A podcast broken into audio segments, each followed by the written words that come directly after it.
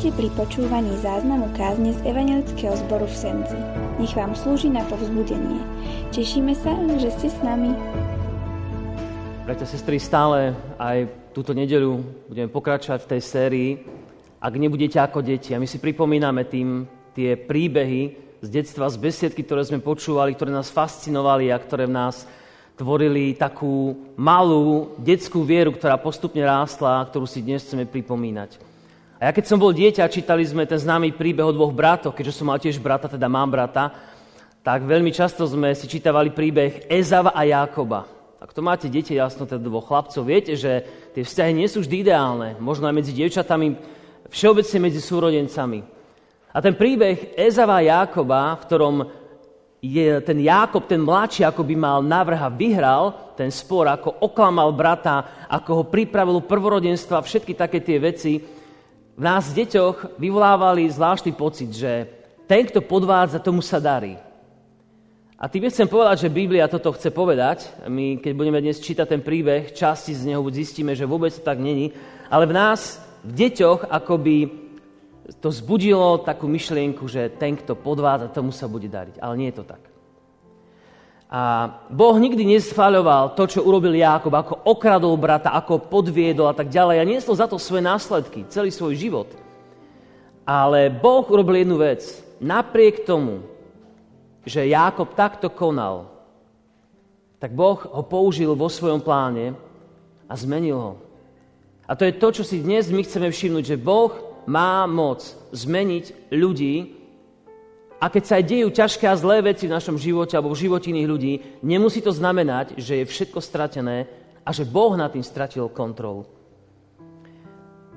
Môžeme stáť z úcty k Božiemu slovu a vypočuť si časť textu, ktorá hovorí o tej zmene alebo o časti zmeny života Jákoba. Prvá Mojžišová kniha, kniha Genesis, tridsiata druhá kapitola, dvadsaťpäť až tridsaťtri hovorí toto. Jákob však zostal sám a nejaký muž s ním zápasil, kým nevyšla rana zora. Keď videl, že ho nepremôže, udrel ho po bedernom klbe.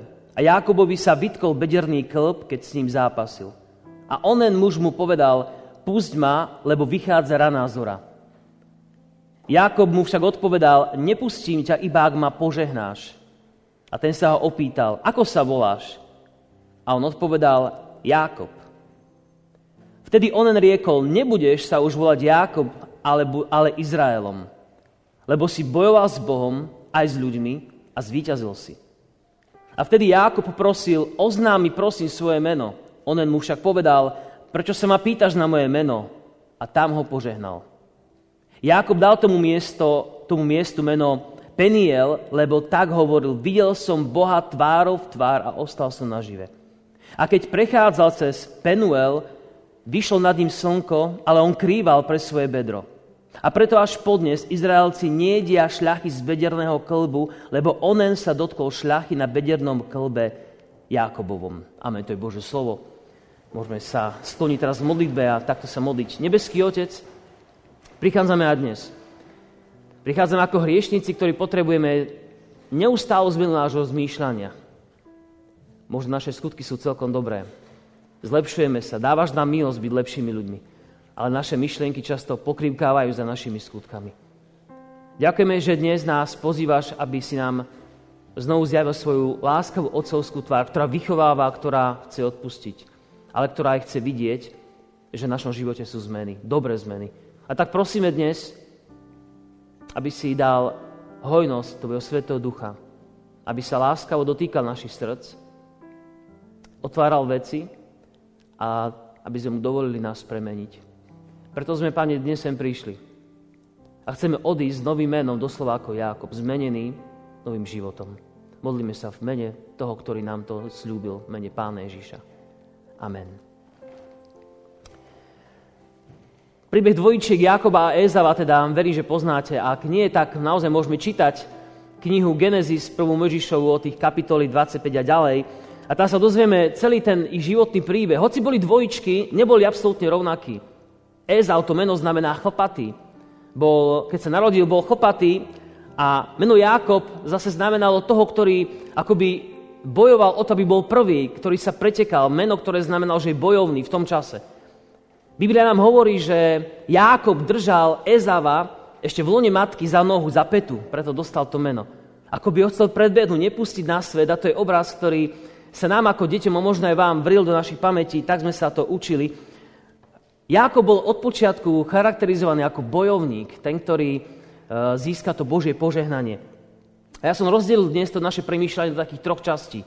Prvá časť je rozmýšľanie o vzťahu Jákoba a Ézava, potom Jákob, ktorý musel utiecť, a jeho vzťah s Lábanom, od ktorého chcel získať, alebo získal e, svoju milovanú Ráchel za manželku, a potom vzťah Jákoba a Pána Boha, ktorý je snáď v tomto všetkom v závere najdôležitejší. Ézav bol lovec, bol to človek, ktorý žil na púšti, napísané, ktorý žil na poli, respektíve, ktorý tam lovil zver. Bol to človek boja. Bol prvorodený a mal vziať tie, by som povedal, zdediť tie vodcovské alebo rodinné e, veci, ktoré boli dôležité. Bol, alebo mal byť nositeľom tradície v rodine.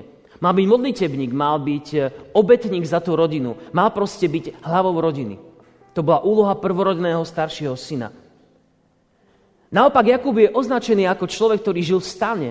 Dneska by sme povedali, držal sa maminej sukne, bol v stanoch, kde väčšinou sa zdržiavali ženy, bol, píše sa, bol jemnej povahy, ale naopak Biblia častokrát hovorí, že stan je symbolom spoločenstva, že to bol človek, ktorý tvoril to spoločenstvo, ktorý tvoril vzťahy, bol úplne odlišný od svojho brata Ézava.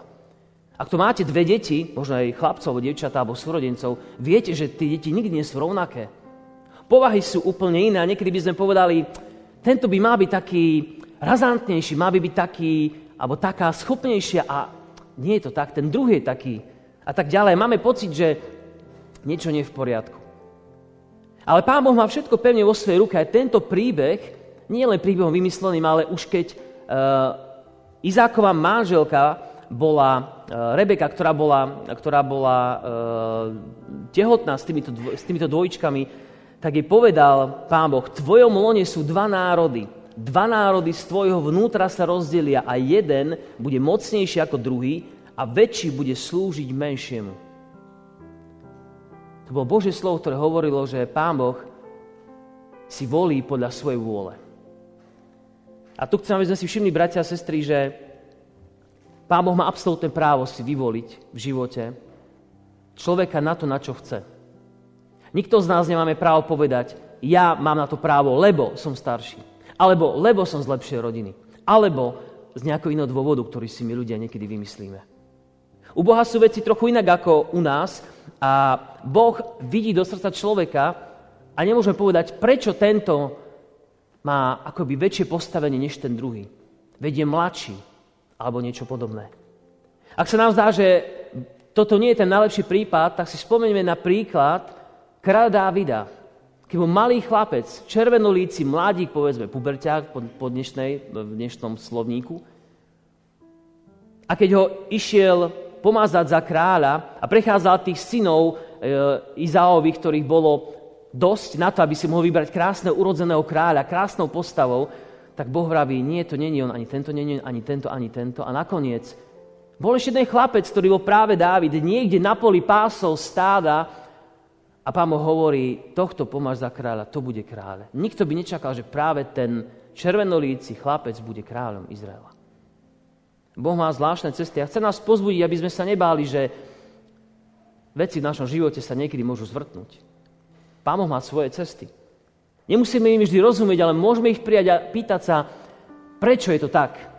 Akoby dovoliť tej Božej vôli, aby v našom živote sa stala, a my sme len čakali, ako to Pán Boh celé pred nami rozvinie. Ako rozvinul aj život Jákoba.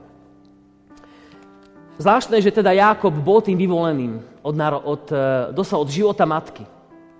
Bol ten, ktorý nemusel podvodným spôsobom získavať prvorodenstvo, ktorý nemusel klamať, ktorý iba stačil, aby počkal vo svojom živote a Boh by naplnil zámer, ktorý s ním absolútne legitímne mal. Stačil byť trpezlivý.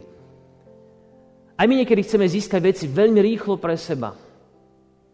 Chceme akoby tak urýchliť. A Boh nám hovorí, buď trpezlivý a ja veci v tvojom živote uložím tak, aby ti slúžili na dobre. A ja som taký, aby veci išli podľa mňa. A čím skôr. A už by som chcel ich vidieť, ako sú hotové. A Pán Boh hovorí, toto nie je spôsob. Ja ti uložím cestu pre tebou, ty buď trpezlivý. A toto je vec, ktorú by sme sa mohli naučiť od Jákoba, lebo on sa nenaučil. My by sme sa mohli varovať jeho chyby a byť trpezlivými a veriť tomu, že Boh nám to požehnanie môže naozaj dať. Jákob teda okradol svojho brata prvorodenstvo, a to tým spôsobom, že ho vymenil za misu šošovice. Ten príbeh poznáme. Jákob bol, Jákob, Ézau bol hladný, prišiel domov a bol nasmrť unavený, čokoľvek chcel zjesť a Jákob vychytralo, lstivo si vymyslel, vieš čo, milý môj brat, tak ja ti dám jesť, ale chceš za to niečo. Predaj mi svoje práva prvorodeného syna. Bol to, bol to zlý obchod zo strany Ézava, ale výhodný pre Jákoba. Ale bol to podvod. A Biblia nikde nehovorí, že toto podvod nebol. A tak Ézau prvýkrát prišiel svoje pomazanie. Neskôr s matkou Rebekou podvodom oklamali svojho otca Izáka, ktorý už bol slepý a nevidel, a on požehnal namiesto Ézava, staršieho, požehnal Izáka všetkými tými úžasnými a dobrými vecami, ktoré mal zdediť starší syn. A keď to zistil Ézau, tak chcel Jákoba zabiť a Jákob musel utiecť. Potiaľto vidíme, ako Ézau a Jákob žili. To je tá prvá časť. A teraz zistíme, že Jákobové meno, ktoré sa držal toho brata za petu, môžeme preložiť ako úskočný človek, petár, ktorý lstivo a zákerne získava veci. Presne v tejto chvíli toho klamstva, keď musel opustiť svoje miesto, vidíme, aký bol. To sú veci, ktoré sa udiali medzi Jákobom a Ézavom. A Boh vôbec neza, nezasahuje do týchto vecí. Ako by to nechal plynúť. Ale viete, čo je dôležité, bratia a sestry? Že Boh cez tieto veci Jákoba chcel vychovať. A tu sa môžeme pozrieť do svojho vlastného života, ja tiež. Sú veci, ktoré sú pre nás nepochopiteľné. Niekedy musíme nastúpiť na cestu, ktorá je ťažká. Nerozumie, nerozumieme jej. Ale Boh vo svojom jednom proroctve, v Jeremiášovom, v Jeremiášovom proroctve v dvadsiatej deviatej kapitole napísal toto, že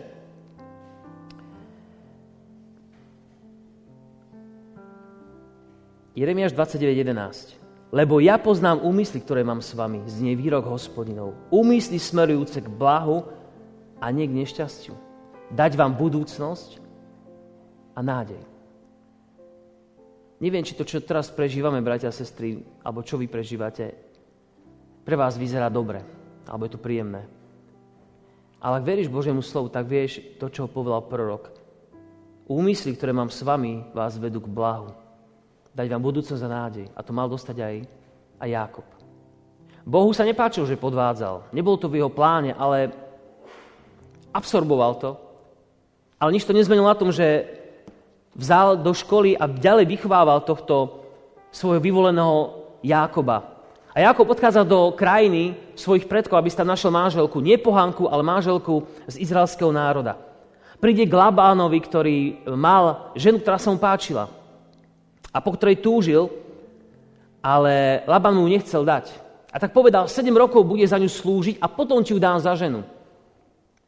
A tu sa stane niečo, čo vychovalo, alebo začal vychovávať Jákoba. A to je to, že Labán mu po sedem rokoch nedal tú ženu, za ktorú slúžil, za tú Rebeku, ktorú miloval, ale mu podvodom vnútil nejakým spôsobom svoju staršiu dcéru Lev. Oklamal ho a povedal mu, vieš, u nás sa musí vydať najprv staršia a potom až mladšia. A zrazu zažíva Jákob to, čo zažil jeho brat. Niekto ho oklamal, kruto, surovo ho obral o to, čo chcel. A keď pokračoval ďalej, tak si povedal, dobre, ja tú ženu tak milujem, že ja ešte sedem rokov budem slúžiť za tú svoju, ktorú milujem. A tak slúžil ďalších sedem rokov a potom ešte ďalších šesť za stáda majetok, ktorý nahnobil tomuto Lábanovi. Až potom utiekol, bol to taký veľmi dramatický príbeh, by som povedal, že to naozaj, keď to budete doma čítať, tak to je, vyzerá, ako keby sme čítali alebo pozerali nejakú mexickú telenovelu, samé podvody, úskoky, klamstvá, všetko možné sa tam melie, ako by Boh v tom nemal vôbec kontrolu a predsa Boh cez toto všetko ukazuje a vychováva tohto Jákoba, ukazuje mu, že pozri, to si správ svojom bratovi. A táto výchova postupne mení Jákoba, ktorý zisťuje, že ten spôsob života, ktorý mal, nie je správny a nie je dobrý. Jákob mal jedno, jedno veľké požehnanie. Keď šiel do tejto krajiny, k Labánovi, tak mal sen. A v tom sne mu Pán Boh zasľúbil a povedal: hľa, ja som s tebou a budem ťa ochraňovať všade, kde pôjdeš. Dovediem ťa späť do krajiny, lebo ja ťa neopustím, kým nesplní, čo som ti zasľúbil. A to je vec, ktorú dnes, bratia a sestry, potrebujeme si všimnúť. Že Boh nezabúda na toho, kto sa k nemu obracia. Dnes je kajúca nedeľa. Boh hovorí: kto ľutuje svoje chyby a hriechy, ja mu odpúšťam. A dávam mu nový začiatok. Toto je lekcia, ktorú sa musel naučiť Jákob, ktorú sa aj my dnes môžeme naučiť. Že Boh ťa nezavrhne, ale chce ťa vyučiť. Jeho cesta nie je vždy ľahká. Aj Jákob musel odslúžiť viac ako dvadsať rokov na jednom mieste. Ale Boh bol s ním. Musel sa pokoriť. Musel bojovať za to, čo chcel. A ja verím, že Boh k nemu hovoril. A my, keď prežívame ťažké veci, Boh k nám hovorí. Možno nás pokoruje. Možno sa hneváme. Ale pokiaľ sme v Božej škole, potrebujeme sa nechať im viesť. A poslednú vec, ktorú chcem, aby sme si dneska všimli, je ten vzťah Jákoba a Pána Boha. Jákob totiž vedel, že z tej krajiny od Labána musí odísť a vedel, že sa musí raz stretnúť so svojím bratom Ézavom, ktorý stále chcel zabiť. A tak vymyslel plán, rozdelil svoje stáda na jednotlivé čriedy a poslal ich v ústretí svojmu bratovi Ézavovi, aby si ho udobril. Aby mu ukázal, že mu viac ako päťsto kusov dobytka, alebo teda zvierat rôznych hospodárskych, chce venovať ako, zmi- ako dar na zmierenie. A potom chcel ísť on za ním. Bál sa, bál sa, že ho zabije. Jákobovo srdce ešte nebolo tak úplne zmenené, ako potreboval, ale už bol na dobrej ceste, vedel, že on sa potrebuje s bratom zmieriť. A to je vec, ktorú sa učíme z tohto príbehu, bratia a sestry, že sa potrebujeme zmierovať nielen s Bohom, čo je pomerne, povedzme, ľahké, povieme Bohu veci, ktoré nás mrzia, ak nás mrzia, ale i za niekým blízkym tvárou v tvári niekedy o mnoho ťažšie, ako povedať modlitbu pokáňa Pánu Bohu. Niekedy to opačne, niekedy s človekom to ľahšie vyrieším, ale s Bohom sa neviem zmieriť. Niekedy to zase inak.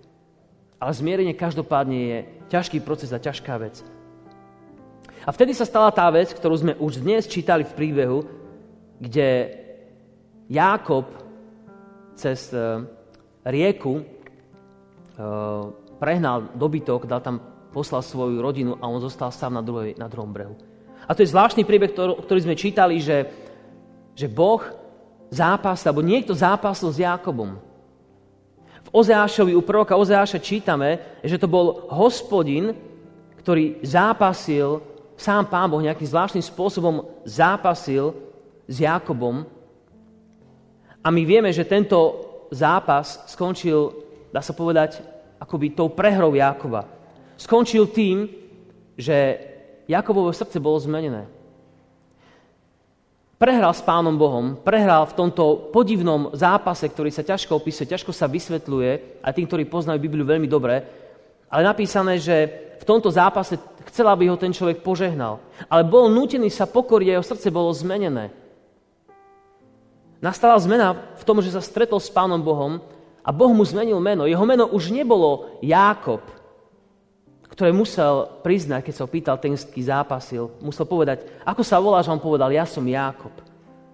Predstav si, že máš meno, ktoré je veľmi zahambujúce, niekto sa ťa opýta, ako sa voláš, a ty tak povieš iba svoje meno, lebo sa hambíš za ne. Jákob takto nejako možno povedal svoje meno, ktoré, o ktorom presne vedel, čo znamená, že je podvodník a darebák v tomto zmysle. Ale tento, s kým zápasil Hospodin, ho požehnal a zmenil jeho meno a povedal mu, že nebudeš sa volať Jákobom, ale Izraelom, lebo si bojoval s Bohom aj s ľuďmi a zvíťazil si. Som mal povedať, bratia a sestry, že zápasiť s Bohom a vyhrať sa nedá.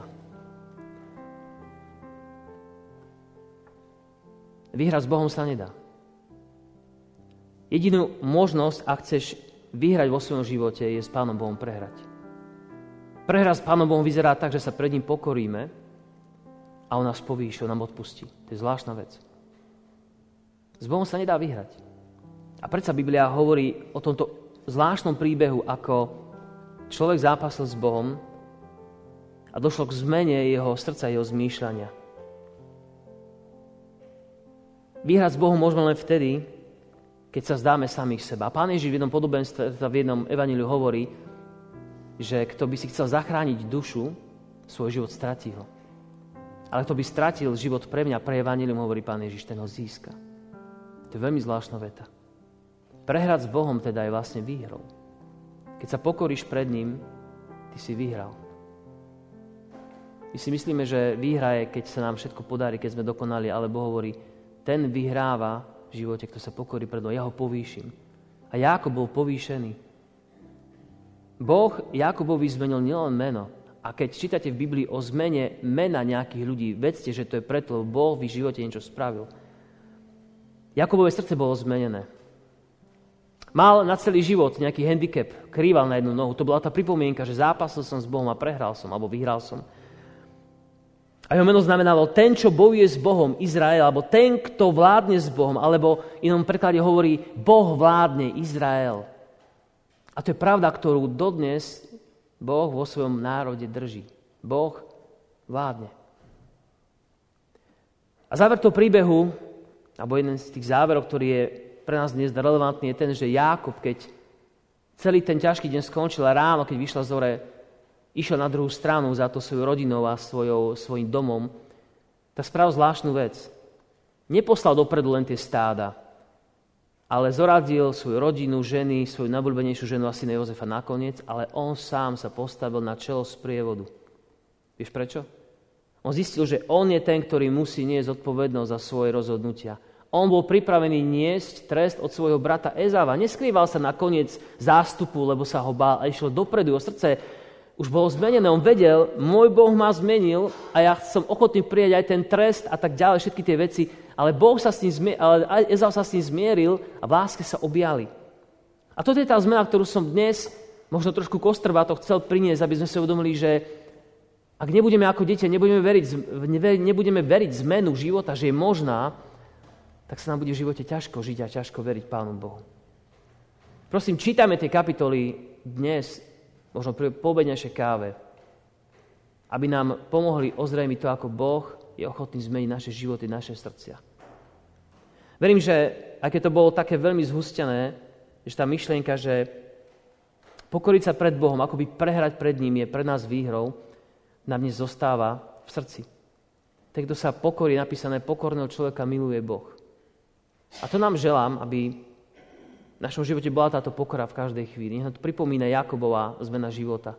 Aký bol, ako žil, ako ho Boh zmenil, aký bol záver jeho života. Nech teda aj pre nás, bratia a sestry, pre každého jedného z nás je záruka, že aj nám Pán Boh chce svojím spôsobom zmeniť meno. Z nejakých zlyhávačov urobiť tých, ktorí sú mu verní a ktorí sú spravodliví. Nie zo svojich síl, ale pre Pána Ježiša Krista, pre jeho obeť. Amen. Môžeme sa modliť po týchto slovách a modliť, aby nám to Pán Boh celé znovu pripomenul a ozrejmil. Nebeský Otec, ďakujeme Ti, že nám dávaš príklad pravca Jákoba Izraela, ktorého si zmenil. Ďakujeme, že keď čítame Bibliu, nevidíme samých superhrdinov, ktorí nikdy nezlyhali. Dokonca Pán Ježiš má vo svojom rodokmeni ľudí, ktorí boli hriešnici. Dokonca neboli ani Židia mnohí. A predsa, Pane, si cez nich naplnil svoj plán. A my Ti dnes ďakujeme za to, že Tebe nie je nič nemožné.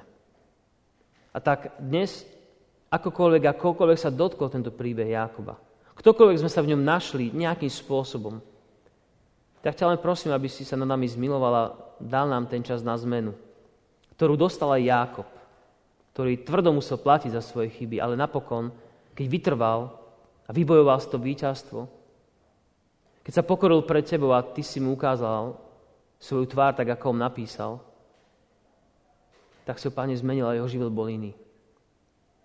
A tak aj my, Pane, chceme, aby naši potomkovia, tí, čo idú po nás, mohli v budúcnosti povedať, že v mojej rodine bol môj otec, bol môj starý otec, moja matka, moja stará matka,